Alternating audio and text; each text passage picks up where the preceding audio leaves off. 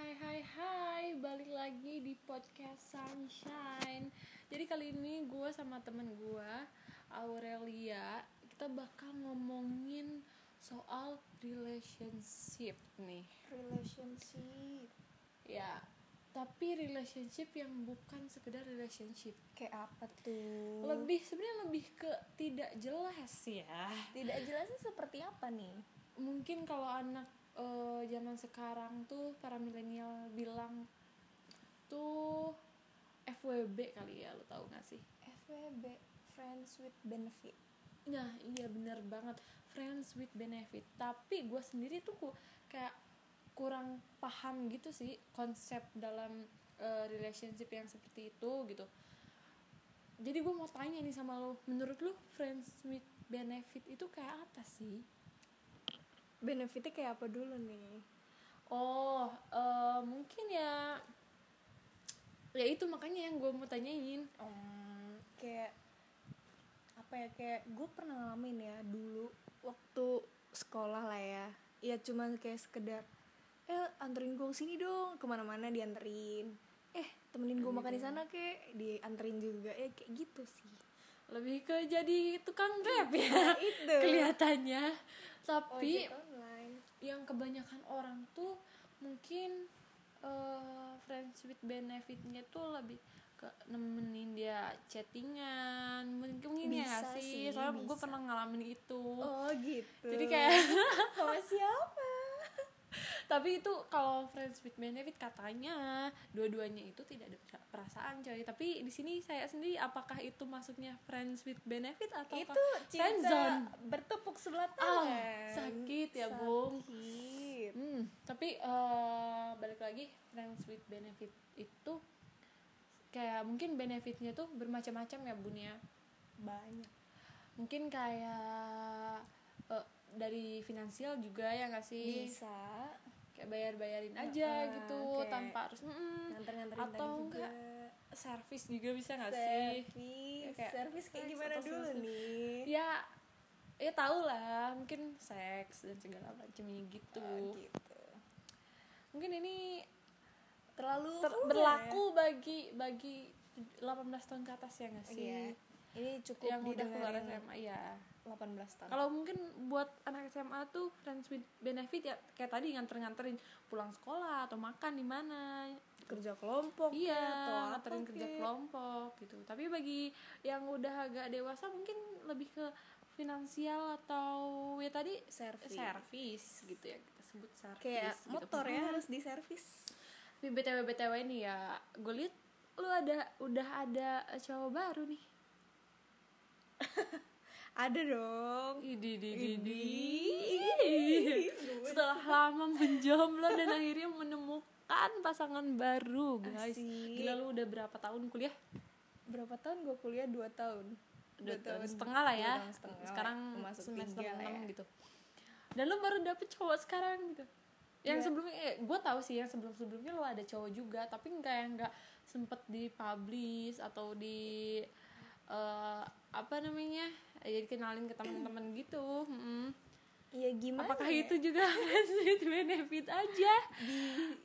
Ya enggak sih.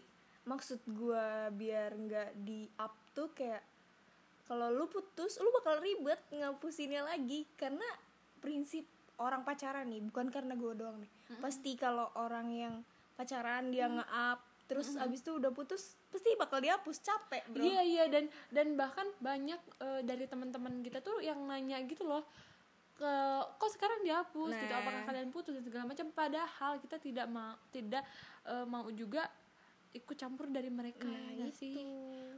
Makanya jadi udahlah ya, biarin aja nikmatin aja hubungan berdua, nggak usah perlu di up sih. Tapi kalau misalnya kayak gitu juga nih ya, ada pertanyaan lain. Apa tuh? Kalau misalnya kita nggak nge-up atau pacar lu nggak nge-up foto lu di Instagram atau nggak ngenalin temen-temen lu nggak ngenalin lu ke temen-temennya gitu, apakah itu tidak jadi permasalahan baru, yaitu kayak takut dia direbut cewek lain atau apalah gitu. Bisa sih. Jadi kan orang-orang tuh nggak tahu ya kalau dia tuh ada pacar gitu, bisa jadi dia dijodohin lagi sama temennya gitu. Itu sih sakit banget sih, pengen dikata-katain aja. Enggak lah, kayak tergantung pasangannya juga. Jadi pinter-pinter milih pasangan, cari yang lebih dewasa men. Karena nggak mau di gimana ini, kayak nggak mau main-main terus nih, udah mau yang serius, nyari yang dewasa. Asik, udah tinggal ini dong, apa sih, acungin jari manis gitu. Amin, doain aja. Tapi nih yang ngomong-ngomong soal milih pasangan, menurut lo pasangan yang kayak gimana sih yang bakalan apa sih yang nemenin lu seumur hidup gitu, yang jadi calon suami tipe lu, atau enggak kayak lu pengennya kayak gimana gitu? Yang penting dewasa. Dewasa dalam artian apa tuh? Dewasa nggak gampang marah kalau nyelesain masalah kayak gitu kan.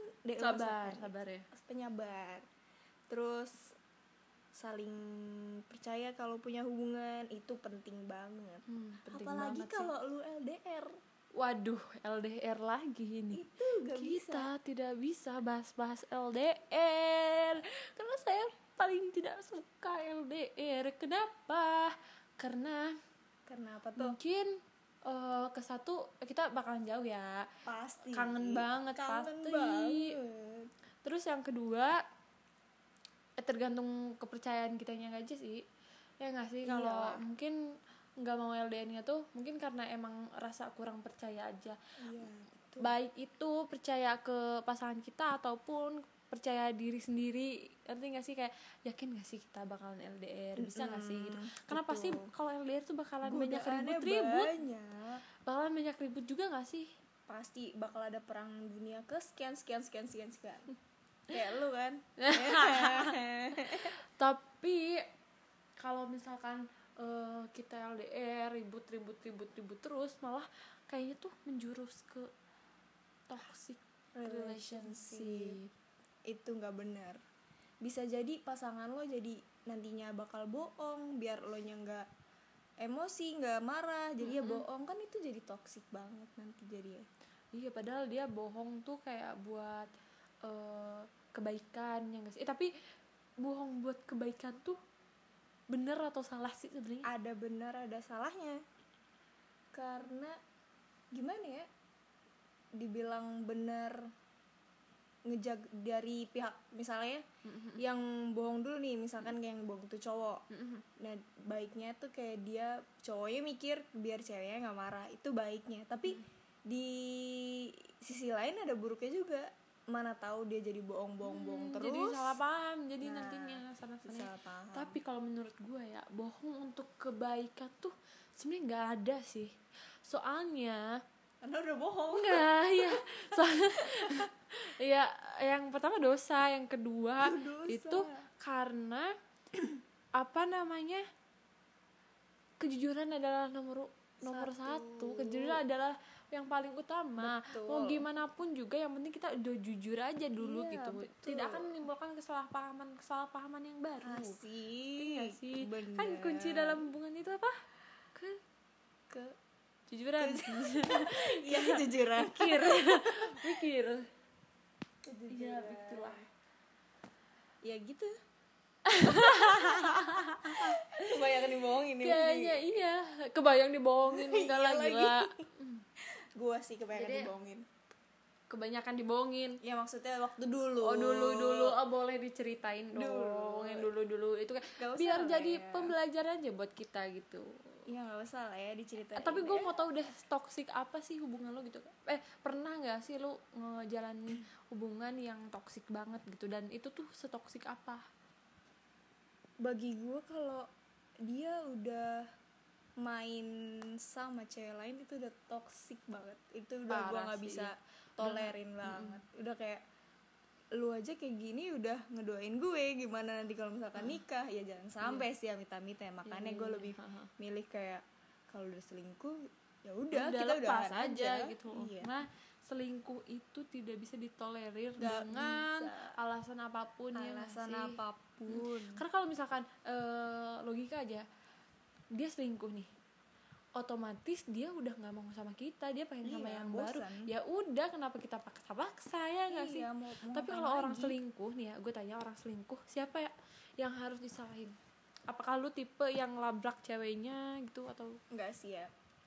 Main elegan aja gitu kali ya. Kayak buat apa lu nggak guna memarahin cewek itu juga? Karena yang gatel tuh cowok lu gitu, ngapain ya sama dua-duanya sih, tapi nggak mungkin kan kalau apa namanya, apa sih tadi gue mau ngomong apa, ngelabrak ya, kalau ngelabrak ceweknya tuh kayak nggak go banget, asik, kurang elegan. Biarin aja. Tapi kayaknya gue tuh kalau misalkan tahu cowok gue selingkuh gitu atau direbut sama cewek lain, rasa-rasanya tuh pengen gue jambak, gue seret, terus gue mutilasi gitu. Serem kan. Iya, karena sudah penuh dengan dengki dan dendam. Gue pun gitu, kesel. Dua-duanya deh kayaknya, nggak ceweknya aja, iya dua-duanya. Gimana gitu. Kalau kita gantungan? Jangan dong ya. Jangan dong ya, nanti di ini polisi gitu. Ngomong-ngomong polisi nih ya. Apa nih? Ngomong polisi, tapi kayak banyak banget cewek-cewek yang sama polisi tuh tergila-gila gitu, polisi atau tentara gitu, cewek-cewek perawat gitu ya, kayak gila parah. Udah ya berseragam ya, lah ya biasanya kan perawat sama yang berdinas juga kebanyakan gitu. Teman-teman gue juga gitu kok, yang kalau lihat abang-abang berseragam tuh rahimnya anget gitu kan. Aduh. Selain K-popers lihat abang-abang K-popnya selain itu sampai di rahimnya anget kayak gitu. Gimana rahim anget? Gue yang jadi cewek aja gue gak tahu. Tapi lu pernah gak sih suka sama orang-orang yang berseragam? Iya. Selain bapak lo gitu. Anjay. Iya kan bapak lo berseragam juga. Seragam. Ya gue tahu lu sayang sama baju tidur. Iya, jawab pertanyaan gue cepetan. Pernah ya? Ya kalau ngelihat yang manis-manis, cewek mana sih yang gak tergoda lihat yang manis? Bukan lihat seragam ya sih, kayak gue tuh lebih ngeliat fisiknya. Gak munafik sih kalau ngeliat yang cakep dikit walaupun dia pakai seragam. Belok. Yang cakep dikit belok. Apalagi udah dompetnya tebel kan. Aduh. Itu otaknya udah high class. Pengen minta langsung lamar dong. Jangan. Ada hijab kabulin aja aku sekarang, Bang. Aduh, diijab terus. Nah, jadi intinya itu buat apa namanya dari tadi, dari tadi yang udah banyak banget kita ngomongin, intinya itu adalah untuk menjalin suatu hubungan tuh harus ada satu kepercayaan, kejujuran. Kejujuran. Terus kita juga harus ngeyakini nih, kalau tadi kita ngomongin FWB nih, kalau misalkan lu nggak mau ada di posisi itu, lu tuh yakinin gitu, tanyain ke pasangan lu, kita ini apa gitu, status kita tuh apa. Kalau misalkan lu nggak mau sama gue ya udah gitu, lu juga jangan maksa-maksa ya nggak sih ya, jadi biar ada harga dirinya sedikit. Asik. Lah jadi cewek ya nggak sih, jadi ya itu aja kali ya yang bakalan kita bahas malam ini, dan nantikan podcast kita berikutnya. Malam. Selamat malam.